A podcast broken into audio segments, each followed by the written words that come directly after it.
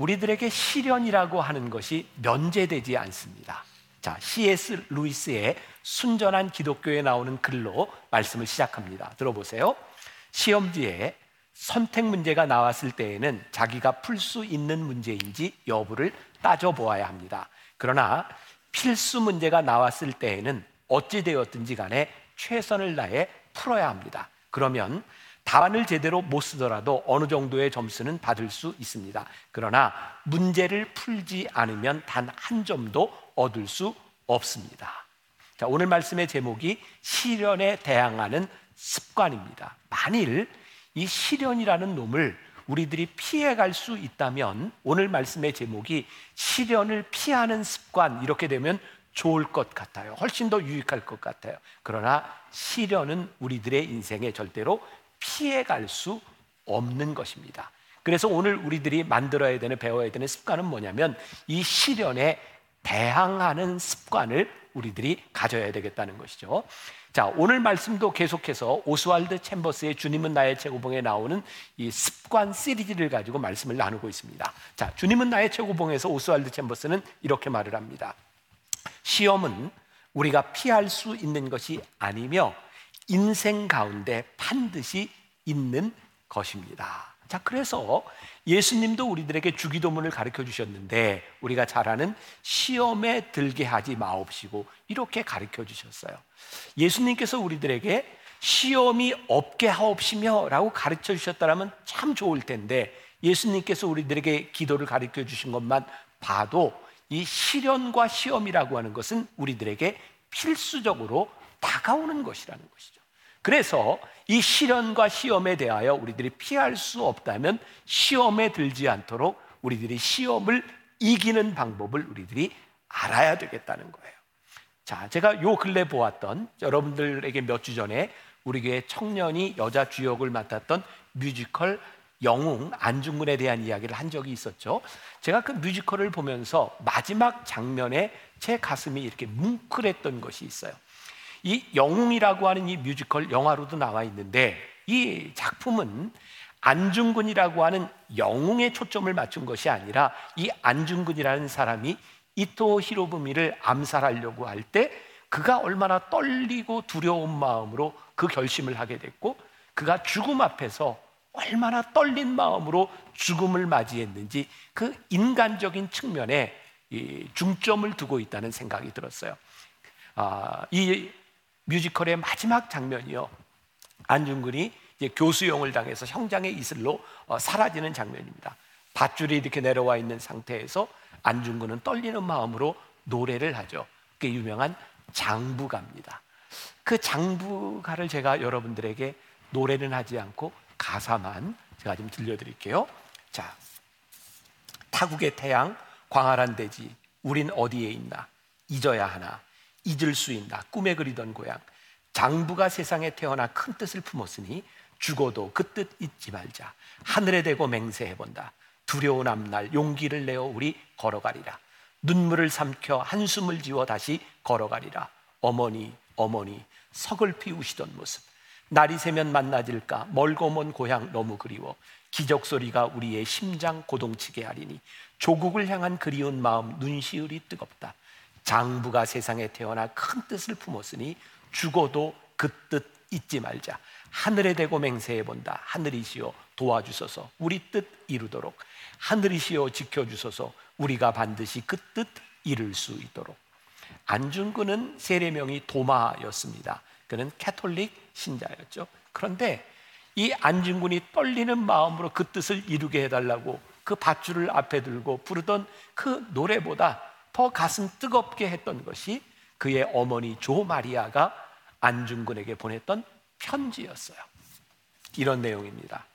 내가 어미보다 먼저 죽는 것을 불효라 생각하면 이 어미는 웃음거리가 될 것이다. 너의 죽음은 너 한 사람의 것이 아니라 조선인 전체의 공분을 짊어지고 있는 것이다. 내가 항소를 한다면 그것은 일제에게 목숨을 구걸하는 짓이다. 내가 나라를 위해 이에 이른즉 땀만 먹지 말고 죽으라. 옳은 일을 하고 받은 형이니 비겁하게 삶을 구하지 말고 대의를 위해 죽는 것이 어미에 대한 효도이다. 아마도 이 편지가 이 어미가 너에게 쓰는 마지막 편지가 될 것이다. 여기에 너의 수의를 지어 보내니 이 옷을 입고 가거라. 어미는 현세에서 너와 재회하기를 기대치 않으니 다음 세상에는 반드시 선량한 천부의 아들이 되어 이 세상에 나오너라. 이 조마리아의 편지는 굉장히 유명한 노래가 되었죠. 이 노래를 부르며 많은 사람들이 들으며 울었어요. 제 가슴을 굉장히 뜨겁게 했던 것이 형장의 이슬로 사라질 아들에게 수의를 지어 보내며 이 옷을 입고 죽으라는 그 어머니의 마음이 어떤 마음이었을까? 근데 중요한 것은 이 아들이 짊어져야 되는 이 무거운 짐, 이 죽음 앞에서 어머니는 도망가라고 하지 않습니다. 이것은 네가 지어야 될 것이다. 이것이 너를 자랑스럽게 만드는 것이다. 우리들에게 이 안중근과 조마리아처럼 그렇게 목숨을 내걸 만큼 그렇게 커다란 시련이 우리들에게 오지 않을 수도 있어요. 그러나 우리들의 삶에는 끊임없는 시련들을 겪으며 살아가게 되어 있죠. 중요한 것은 이 시련을 피해가기 때문에 우리들이 인생을 성공적으로 살 수 있는 것이 아니라 우리들의 인생의 시련은 우리들이 대항하며 이겨야 되는 것이죠. 우리는 시련을 당할 때 하나님을 향해 원망할 때가 참 많지 않습니까? 자, 오늘 말씀을 듣는 여러분들 가운데도 참 힘든 시련의 시간들을 지나가는 사람이 있어요. 하나님, 왜 그러세요? 하나님, 왜 그러실까요? 우리들의 자연적인 우리 인간들은 이 시련을 만날 때 하나님 앞에 불평하는데 오늘 이 오스왈드 챔버스는 우리들에게 어떤 영적 교훈을 주고 있냐면 여러분 시련을 당했을 때 하나님께 대항하는 것이 아니라 이 시련에 대항하여 이기십시오. 하나님과 함께 이기십시오 라고 권면하고 있어요. 우리 묵상팀의 한 분이 그런 글을 적어 주셨어요. 그분이 신앙이 여렸을 때 하나님을 믿지만 잘 믿지 못했을 때는 어떤 느낌이었냐면 길을 가다가 소나기를 맞으면 우산을 들고도 그냥 소나기를 맞았대요. 그런데 어느 날 보니까 그 손에 우산이 들려져 있더라는 거죠. 그래서 소나기가 내릴 때 그 우산을 받쳐 거예요.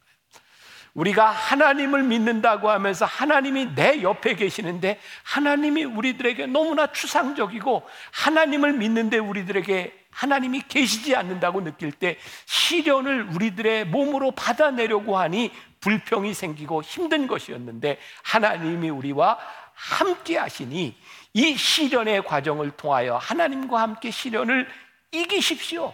그리고 이 시련을 통하여 하나님의 아들 살아계신 예수 그리스도가 우리들에게서 드러날 수 있도록 사십시오. 이렇게 권면하고 있는 거예요. 오스왈드 챔버스의 글을 또 하나 인용합니다. 당신이 구원받기 위해 할 수 있는 것은 아무것도 없습니다. 그러나 받은 구원을 나타내기 위해서는 뭔가를 해야 합니다. 동의하세요? 여러분들이 구원받은 것이 여러분들의 노력인가요? 아니에요. 우리가 하나님 앞에 구원받은 자로 살아가는 것은 그 구원은 오로지 하나님께서 우리를 위해 행하신 일이에요. 그러나 우리들이 구원받은 자로 정결하게 구원받은 자로 용기 있게 살아가는 것은 하나님께서 우리들에게 하시는 일이 아니에요. 구원받은 우리가 그렇게 살아가야 되는 거죠. 하나님께서는 우리들에게 시련이 없는 인생을 주시지 않습니다. 시련과 어려움을 적절하게 극복할 수 있는 능력을 우리들에게 주시는 거예요. 자, 오늘 이 설교를 하면서 저에게도 묻는 질문이고 여러분들에게 그런 질문을 던지고 싶어요. 우리가 진짜 하나님을 믿고 있는가? 우리가 하나님을 믿고 있다면 우리 인생의 시련 가운데서 우리는 하나님과 이 길을 함께 가고 있는가? 우리는 하나님과 함께 가는 그 인생보다 큰 우리들의 인생에 문제가 없기를 바라며 허황된 삶을 살아가는 것은 아닌가. 10편 18편 29절의 10편 기자는 이렇게 기도해요. 내가 하나님을 의지하고 담을 뛰어넘나이다. 무슨 말이에요? 내가 하나님을 의지하고 담을 뛰어넘는데요. 내가 하나님을 의지하니 담이 무너지게 해주세요. 담이 뿅 하고 없어지게 해주세요. 그렇게 기도하잖아요. 내가 하나님을 의지하고 이 담을 뛰어 넘습니다. 하나님이 나와 함께 하시니 우리들에게 주시는 이 시련을 내가 이겨 나갑니다. 베드로전서 4장 12절에도 보니까 사랑하는 자들아 너희를 연단하려고 오는 불시험을 이상한 일 당하는 것 같이 이상히 여기지 말아라. 성경이 우리들에게 뭐라고 얘기하세요? 너희들을 연단하려고 너희들에게 다가오는 불시험을 이상히 여기지 말라는 거예요. 우리들에게 시련이 오는 것은 너무나 당연한 일이니. 자, 오스왈드 챔버스의 글을 다시 한번 또 인용해요. 불시험이 오면 일어나 대처하십시오. 만일 그 불시험이 당신의 죽을 육체를 통해 그리스도의 생명을 드러낼 기회가 된다면 아무리 아픈 고통이라도 인내하십시오. 자, 지난주에도 지지난주에도 말씀 가운데 시금석이라는 단어가 등장했어요. 시금석. 이게 진짜 퓨어 골든지 아닌지를 분별하기 위해 필요한 시금석. 우리들의 삶에 드러내도록 하는 시금석. 시련은 우리들에게 시금석인 거예요. 어떤 시금석? 우리들을 통해서 우리 안에 그 아들의 생명이 드러날 수 있는지 아닌지를 보여주는 시금석이 된다는 거예요. 그래서 우리들에게 시련이 올 때 필요한 게 뭐냐? 인내가 우리들에게 필요한. 자, 오스왈드 챔버스가 하나님의 사랑이라는 책에서 인내를 이렇게 해석하는데 제가 조금 읽어드립니다. 인내는 시험을 전제로 한다. 사람 속에 있는 것을 끄집어내어 시험한다.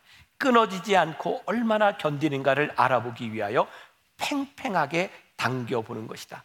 바이올린 줄 같은 경우 가장 높은 음은 가장 강하게 당겨졌을 때 난다. 인내하는 힘이 셀수록 음이 높다. 이와 마찬가지로 인내하는 성도일수록 하나님을 위한 삶의 소리가 곱다. 저도 처음 바이올린을 배울 때 제일 힘들었던 게 뭐냐면 줄을 이렇게 조율하는 거였어요. 밑에 있는 세 줄은 이렇게 조율하는데 크게 어렵지 않은데 마지막에 이 미 소리는요 팽팽하게 이렇게 담겨 이게 언제 끊어질지 몰라서 이렇게 당겨요. 근데 그 줄을 탁 당기고 쫙 활을 그으면 멋진 소리가 나는 거예요. 오스왈드 챔버스는 그런 이야기를 하는 거예요. 우리의 이 줄을 조이는 것이 쉽지 않지만 이 줄이 팽팽하게 당겨졌을 때 아름다운 소리가 들려지는 것입니다. 여러분, 여러분들의 삶에 시련이 올 때 그 시련이 아프고 힘든 것이기는 하지만 그 시련을 인내할 때에 하나님과 함께 그 시련을 뛰어 넘을 때에 하나님께서 여러분들의 인생에 고운 소리를 내게 하십니다. 그럼 우리들에게 이런 질문이 생기는 거예요. 어떻게? 그거 너무 어려운 일입니다. 저는 오늘 여러분들에게 그런 도전을 주고 싶어요. 우리들의 인생의 시련을 만났을 때 그 시련을 이겼던 우리의 믿음의 추억들, 우리의 신앙의 이 기념빈들이 세워질 때 우리들이 시련에 대항하여 이기는 습관을 가지게 된다. 어제 저희 교회에서는 권사 취임 예배를 드렸어요. 140여 아, 명의 권사님들 취임을 하면서 제가 그 권사님들 모두에게 권사 취임패를 만들어 줬어요. 아주 조그맣고 예쁘게 옛날에는 꽤 큰 기념패였는데 요즘 사람들이 이렇게 미니멀 라이프를 자꾸 살다 보니까 큰 거 지저분하고 이런 거를 자꾸 치우는 경향이 있어요. 그래서 제가 예쁘게 조그맣게 이거 치우지 말고 기억하라고 권사 취임패를 만들어 드렸어요. 왜? 우리가 권사가 된다고 하는 것이 아무것도 아닌 것 같지만 내가 신앙생활을 하면서 권사라고 하는 직책을 얻었을 때 그 마음, 우리들이 신앙생활을 할 때 우리들의 삶에 하나님이 주셨던 믿음의 추억들, 우리가 변화산 기도회를 다시 코로나 이전으로 돌아가서 하려고 하는 이유가 있어. 여러분 변화산 기도회의 추억들 가지신 분들이 꽤 많죠. 교회 새로 또 우리 교회 3년 안에 오신 분들은 변화산 기도한다고 하니까 교회 또 전화한 분이 있을 거예요. 네, 변화산 근데 그게 어디예요?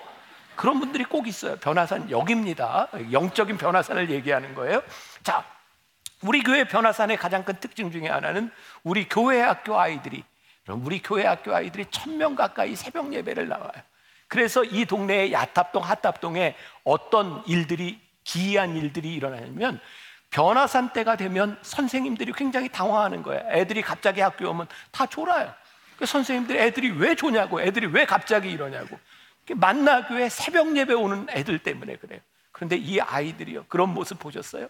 새벽 4시 반에 이 본당에 들어오려고 막 뛰어오는 아이들이 들어오다가 코피가 주르르 흘러요. 얼마나 힘들었으면.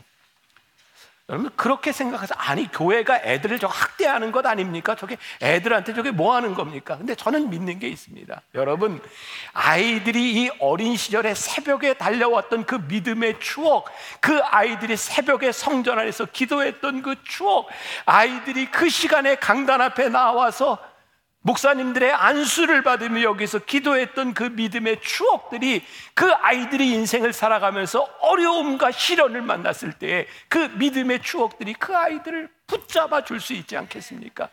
오늘 신앙인들이 연약해지고 어려운 시험에 쉽게 넘어지는 이유 가운데 하나는 우리들에게 그런 믿음의 추억과 간증이 없는 거예요. 왜? 굳이 그렇게 하지 않아도 되는데 우리들이 왜 변화산 새벽 기도에 그 새벽부터 나와서 기도하자고 이야기합니까?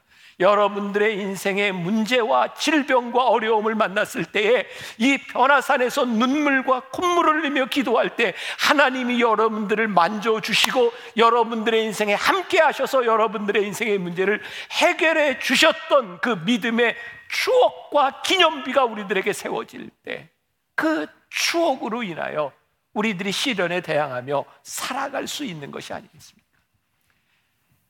여호수아 4장 20절부터 22절의 말씀 우리 같이 한번 봅니다. 자, 시작. 여호수아가 요단에서 가져온 그 열두 돌을 길갈에 세우고 이스라엘 자손들에게 말하여 이르되 후일에 너희의 자손들이 그들의 아버지에게 묻기를 이 돌들은 무슨 뜻이니까 하거든 너희는 너희의 자손들에게 알게 하여 이르기를 이스라엘이 마른 땅을 밟고 이 요단을 건넜습니다. 자, 여호수아 4장의 어떤 이야기예요?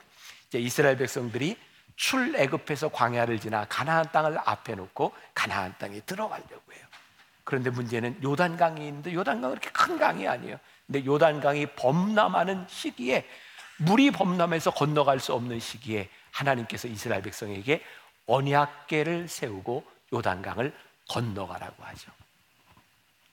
우리들에게는 이런 질문이 들 수 있어요. 하나님, 한 일주일만 기다리면 물이 빠지거든요. 얼마나 합리적이에요. 물 빠지면 건너갈게요. 근데 하나님이 그렇게 말씀하시지 않았거든요. 언약계를 앞세우고 요단강을 건너가라. 그리고 놀라운 일은 그때 요단강에 발을 들였을 때 요단강이 갈라져요. 요단강이 말라요. 이스라엘 백성들이 거기를 건너갑니다. 그리고 요단강을 다 건너간 후에 여호수아가 뭐라고 얘기하냐면 각 지파의 족장들은 가서 돌을 하나씩 가져다가 길갈에 기념비를 세워라. 그리고 기념비를 세워요. 그리고 이렇게 얘기합니다. 먼 훗날 너희의 후손들이 너희에게 이 돌이 무엇이냐고 묻거든 하나님께서 우리로 하여금 요단강을 건너게 하셨고 그 강물을 마르게 하셨다 하라. 이게 무슨 말일까요? 이스라엘 백성들이 가나안 땅에 들어왔으나 그들의 후손들이 살아가면서 많은 시련과 어려움을 당하게 될 거예요. 그때 너희의 후손들에게 우리로 하여금 이 요단강을 건너게 하신 하나님을 기억하라. 하나님께서 너희와 함께 하실 것이다. 그 믿음을 붙들고 시련을 대항하고 이기라는 거예요. 하나님께서 세우신 기념비는 하나님을 생각나게 하는 거예요. 오늘 우리의 신앙의 문제가 무엇일까요? 언제부터인가 우리의 신앙이 시련을 만났을 때 하나님이 생각나지 않는. 우리의 믿음, 우리를 인도하셨던 믿음의 추억이 우리들 가운데 사라져 버린 거예요. 사무엘 상에 보면 두 가지의 기념비가 있어요. 제가 제일 좋아하는 말씀 가운데 하는데 사무엘 상 7장 12절. 자, 같이 한번 봉독합니다. 시작. 사무엘이 돌을 취하여 미스바와 센 사이에 세워 이르되 여호와께서 여기까지 우리를 도우셨다 하고 그 이름을 에벤네셀이라 하니라. 자, 우리 교회에서 에벤네셀 찬양 참 많이 해야죠. 여기까지 인도하셨네. 감사하신 하나님. 장래에도 함께 하시리 살아계신 하나님. 가사가 맞는지 틀린지 모르겠어요. 사하신 하나님. 에베네셀 하나님. 살아계신 하나님. 에베네셀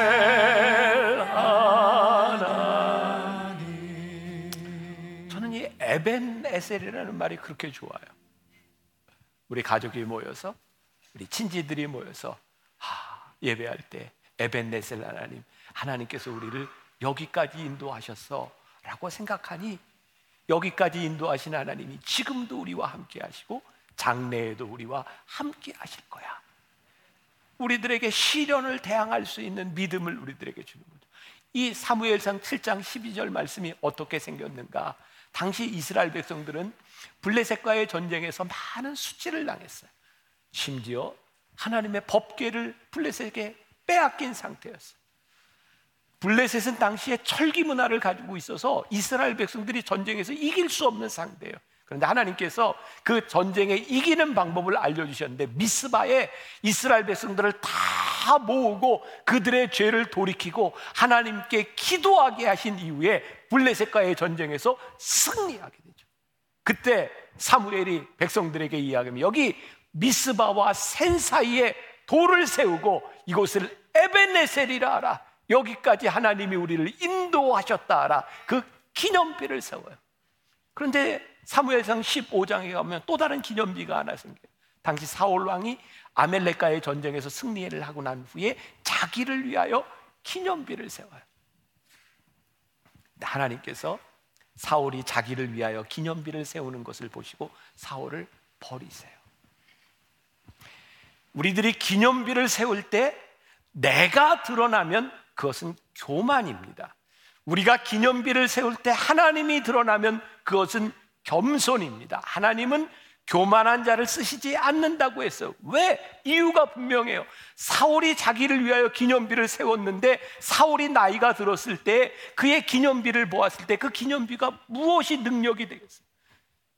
그때 내가 아닌데 그때 힘이 없는데 그 기념비가 나에게 무슨 의미가 있겠어요? 기념비는 내 이름으로 나를 위해서 세우는 것이 아니라 하나님의 이름으로 세워지는 기념비. 내 힘으로 그때 힘있게 살았으니 지금도 살 수 있다고 하는 것이 기념비가 아니라 능력이 있으신 하나님께서 우리를 위해 행하신 일에 대한 기념비를 우리들이 바라볼 때 그 하나님의 능력이 오늘 우리들의 삶 가운데도 함께 하십니다. 우리들이 시련에 대항하는 습관을 세우는 것은 내 능력을 의지하는 것이 아니라 어떠한 상황 가운데서도 우리와 함께 하셨던 하나님을 기억하는 기념비를 이야기하는 거예요. 여러분들에게 제가 그런 질문을 던질 수 있을 것 같아요. 여러분들에게 그 믿음의 기념비가 있습니까? 지금 우리가 시련의 시기를 지나가는 이때에 하나님 그때 세우셨던 그 기념비 에벤네셀의 하나님께서 지금도 나와 함께 하실 것에 대한 믿음이 우리들에게 있습니까? 시련에 대항하는 습관을 만들기 위해서 우리들에게 필요한 것이 있다. 그게 뭐냐면 불평하지 않는 거예요. 자, 우리들은 어려운 일을 만났을 때 우리들에게서 불평이 나오는 게 너무 당연하지 않아요? 아, 하나님 왜 그러세요? 우리 자연적인 우리 육신을 가지고 있는 우리들에게 이 불평이 나오는 것은 굉장히 자연스러운 일이에요. 자, 제가 이 습관에 대한 시리즈를 시작할 때 버릇과 습관에 대한 차이를 말씀드렸던 거 기억하세요? 버릇은 그냥 우리들이 있는 그대로 살다 보니까 우리들에게 굳어진 게 버릇이에요. 그런데 습관이라고 하는 것은 학습이나 경험, 훈련을 통해 우리들에게 밴 행동이 습관이 되는 거죠. 우리들이 그냥 되어진 대로 우리들의 육신의 생각대로 살아가면 어려운 일을 만났을 때 우리들이 불평이 나오는 게 당연해요. 그런데 이 시련에 대항하는 습관을 만들기 위해서는 우리들이 되는 대로 살아가는 것이 아니라 불평하지 말아라. 좋은 습관은 우리의 자연적인 본성을 이기면서 만들어지는 거예요. 시험 당할 때 불평하면 우리의 자연적인 모습이 드러나지만 시련을 당할 때 하나님과 동행하면 하나님의 자녀된 성품이 우리들 가운데 나타나는 거예요. 기억하세요. 지난 몇 주 동안 제가 여러분들에게 계속해서 이야기했던 게 있어요. 제가 목사 되고 설교한 지 한 35년쯤 되니까 아, 제가 깨달아지는 게 있더라고요. 그러니까 여러분들 중에 아직 말씀이 깨달아지지 않으면 괜찮아요. 저처럼 한 35년 설교한 사람 없잖아요. 제가 이제야 좀 깨닫게 되는 것 같아요. 우리 김영석 박사가 이야기한 103살을 살아보니 그렇지는 않지만 깨달아지는 게 아, 우리의 신앙이라고 하는 게 결국 하나님이 드러나고 우리의 신앙이라고 하는 것이 아, 하나님의 생명이 우리들 가운데 드러나는 것이 그게 신앙이구나. 그러니까 자꾸 내가 드러나려고 했던 것이 신앙이 아니구나. 오스왈드 챔버스는 이렇게 이야기해요. 인생의 유일한 목표는 그 인생을 통해 하나님의 아들이 드러나는 것이요. 하나님께 명령하려는 마음은 사라지는 것입니다. 하나님께 명령하려는 마음, 우리들에게 어려움이다. 근데 하나님 왜 그러세요? 오스왈드 챔버스가 그의 인생의 신앙 여정 가운데 제일 고민하고 하나님 앞에 기도했던 게 뭐냐면 순종이었어요. 순종. 우리들이 시련을 당할 때, 우리들이 어려움을 당할 때 하나님 앞에 내 불평, 내가 하나님 앞에 명령하는 것이 아니라 이 시련과 어려움 가운데 하나님의 뜻이 무엇이고 우리들이 어떻게 순종할지를 생각하는 것.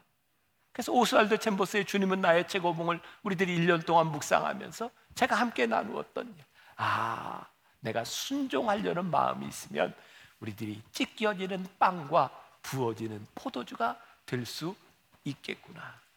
여러분, 우리가 하나님 믿고 살아가는데 하나님 믿고 살아가는 우리가 우리 안에 아들의 생명이 드러나기 위하여 내가 기꺼이 찢겨지는 빵이 되고 부어지는 포도주가 될 수 있다면 우리에게서 그리스도의 생명이 드러나는 삶을 살지 않겠습니까?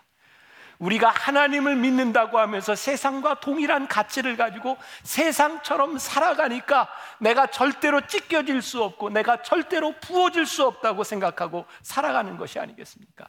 시련이 우리들에게 다가올 때 시련을 피해가는 사람이 아니라 하나님과 함께 시련에 맞서는 사람이 되십시오.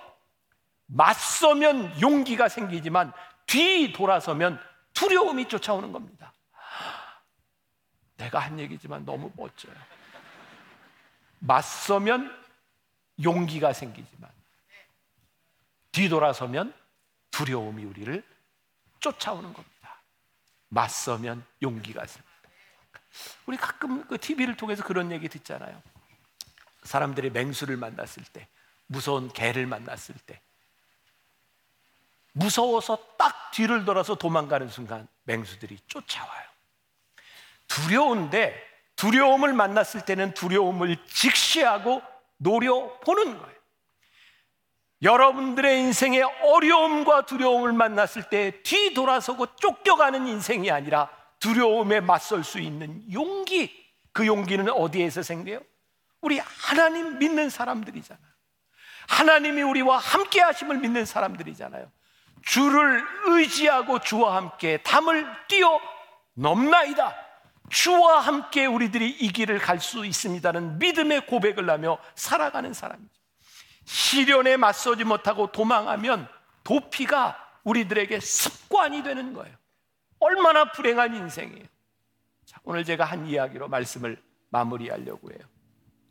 언젠가도 제가 한번 이야기를 했던 것 같은데, 어, 제가 29살 미국에 유학을 갔어요. 시카고라고 하는 곳에 유학을 가서 공부를 시작하는데 제 마음속에 그런 이렇게 담대함 같은 게 있었어요. 뭐냐면 이왕 공부하는 거 가서 제대로 해야 되겠다. 그래서 저는 한국에서 목사 안수를 받고 목사가 돼서 유학을 갔는데 이왕이면 미국 사람들이 목사가 되는 과정을 내가 한번 해봐야 되겠다는 생각이 들었어요. 그래서 그 공부 안 해도 되는데 제가 미국의 MDB 과정에 들어가서 3년 과정에 들어갔어요. 너무 힘든 거예요. 왜냐면 뭐 공부가 힘든 게 아니라 물리적으로 목사가 되기 위해서 해야 되는 과정이 너무 많은데 영어를 못하는 저에게는 그게 너무 버거웠어요. 제 마음속에서 어떤 생각이 들었냐면 아 내가 이거 괜히 이 과정을 시작했나 보다. 내가 조금 쉬운 걸로 해도 아무 문제가 없는데 이 과정을 좀 바꿔야 되겠다. 이렇게 고민하고 있을 때 1년쯤 지났을 때 시카고 지역에 있는 목회자들 모임이 있는 곳에 제가 제일 어린 목사였고 선배 목사님과 만나서 이야기할 기회가 있었어요. 제가 그 목사님에게 고민을 얘기했어요. 목사님, 아무래도 제가 이 과정을 좀 옮겨야 될 것 같습니다. 너무 힘들어요. 근데 목사님이 저에게 이렇게 한마디를 했어요. 김 목사님, 한 번 포기하면 또 포기합니다. 포기가 습관이 됩니다. 그러니 끝내세요. 그 말 한마디가 제 인생에 얼마나 중요한 교훈이 되었는지 몰라요. 그래서 끝내야 되겠다고 생각했어요. 사실 그때 제 마음에는 빨리 공부를 마치고 한국에 와서 목회하고 싶은 꿈이 있었어요. 저에게는 하고 싶은 일이 있었어요. 그러나 도피하고 돌아오는가, 내가 이것을 이기고 돌아오는가는 다른 차원의 문제였어요. 그래서 공부하기 시작했어요. 미국에 있는 미국 사람들도 3년에 마치기 힘들다는 그 과정을 저는 2년 만에 마쳤어요. 믿어주세요. 진짜요. 그리고 박사 과정으로 갔어요. 그리고 공부를 마치고 돌아왔어요. 그게 저에게 얼마나 큰 교훈이었는가. 한 번 포기하면 포기가 습관이 됩니다. 저에게는 요즘 참 좋은 습관이 하나 있습니다. 저는 한 주, 두 주 정도 단위로 제 노트에 체크리스트를 만들어서 제가 해야 될 일들을 했는가 이렇게 체크를 내요. 근데 체크리스트를 보면 제가 쉽게 처리할 수 있는 게 있고 이건 정말 하기 싫은 일들이 있어요. 근데 저에게 어떤 습관이 있는지 아세요? 제일 하기 싫은 일을 먼저 하는 거예요. 요 문제가 해결되지 않으면 이거는 늘 내 인생에 껄쩍지근해요. 그래서 이 문제부터 해결해요. 하기 싫은 일부터. 저는 저에게 굉장히 좋은 습관이라고 생각하거든요.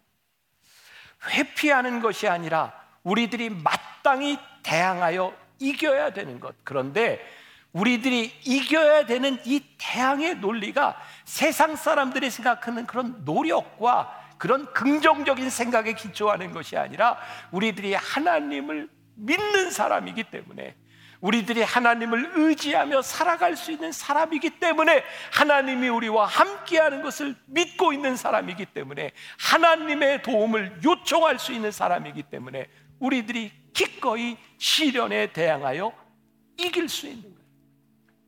우리가 얼마나 연약한 존재들이에요. 우리가 얼마나 많은 실수들을 해요. 우리들이 주님의 뜻을 이루며 살아가기 얼마나 부족한 사람들이에요. 쓰러지고 넘어지지만 우리들에게 도움을 구할 수 있는 완전하신 하나님이 있기 때문에 어찌 설교하다 보니 오늘 본문 얘기를 하나도 안 했네요. 끝날 때가 됐는데 오늘 본문 말씀에 보니까 이런 구절이 있잖아요. 그의 부르심의 소망이 무엇이며 와 하나님이 우리를 부르신 그 소망이 무엇인지를 우리들에게 주시는 그 풍성함이 무엇인지를 우리들이 생각할 때 하나님을 의지할 수 있어요. 하나님과 함께 우리들이 시련에 대항하며 우리들이 나아갈 수 있어요. 우리들에게 주시는 가장 중요한 습관, 시련을 피하는 것이 아니라 주와 함께 시련에 대항하는 습관. 여러분들의 인생에 믿음의 추억의 기념비가 세워지는 습관. 그것이 오늘 여러분들을 붙잡아 주실 줄 믿습니다. 주여, 우린 연약합니다. 우린 오늘을 힘겨워합니다. 주 뜻 이루며 살기에 부족합니다. 우리 우린 연약합니다. 주여, 우린 넘어집니다. 주여 우린 넘어집니다. 오늘 하루 또 실수 합니다. 주의 긍휼을 구하는 죄인입니다. 우리 주만 바라봅니다 한없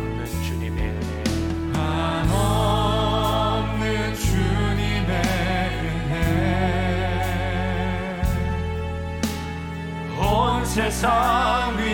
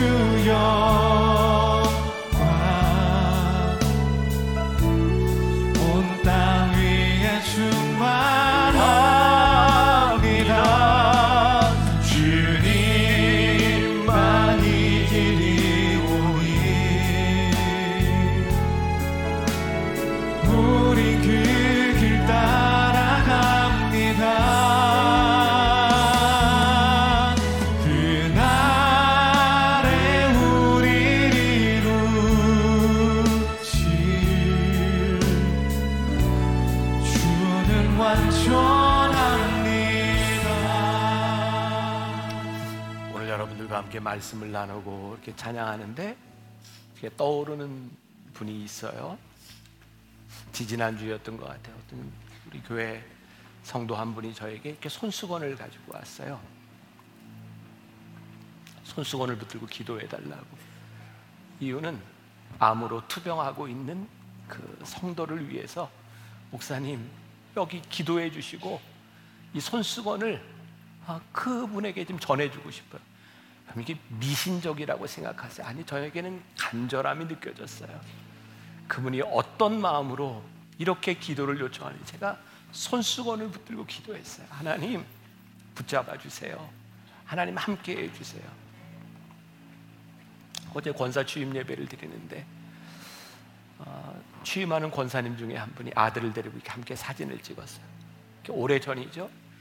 아, 신문에 보도가 됐던 내- 우리나라의 공군 파일로트 중에 한 분이 아, 비행기를 몰고 가다가 추락하는데 사람들 다치지 않게 하려고 추락해서 세상을 떠났어요. 그리고 그 아내가 어린아이 둘을 데리고 우리 교회에 등록을 했었거든요.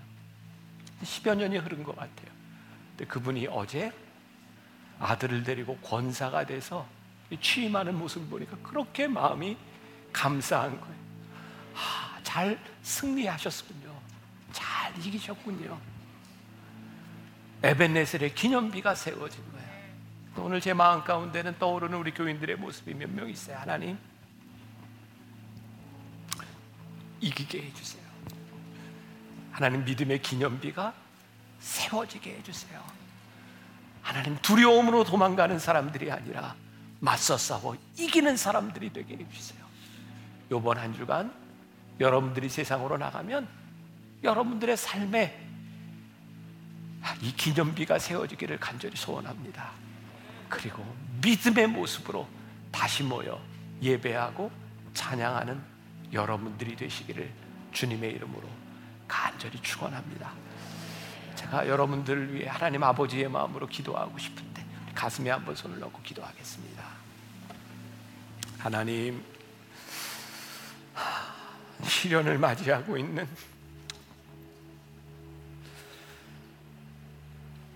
당신의 백성들을 위하여 주님의 이름으로 간절히 기도합니다. 많이 두렵습니다. 무섭습니다. 그런데 도망가지 않겠습니다. 주님의 이름을 붙들고 주와 함께 이 담을 뛰어넘겠습니다. 주님, 이 한 주간을 살아가는 동안 우리 사랑하는 성도들의 삶 가운데 믿음의 기념비가 세워지게 하여 주옵소서. 믿음의 추억, 에벤네셀의 하나님이 지금도 우리와 함께 하시니 오늘도 우리와 함께 하시니 능히 이길 수 있습니다. 주와 함께 승리하는 믿음의 고백이 넘치는 우리 귀한 믿음의 성도들이 되게 하여 주옵소서. 우리의 가슴에 손을 넣습니다. 주님의 능력의 손이 되게 하여 주옵시고, 주님의 위로의 손이 되게 하여 주옵시고, 능력의 손이 되게 하여 주옵소서. 지금은 우리 주 예수 그리스도의 은혜와 하나님 아버지의 무한하신 사랑과 성령의 인도하심이 주와 함께 담대히 두려움과 시련에 맞서 싸워 이기며 나가는 당신의 사랑하는 모든 백성들 위해 지금부터 영원까지 함께 하시기를 간절히 축원하옵나이다. 아멘.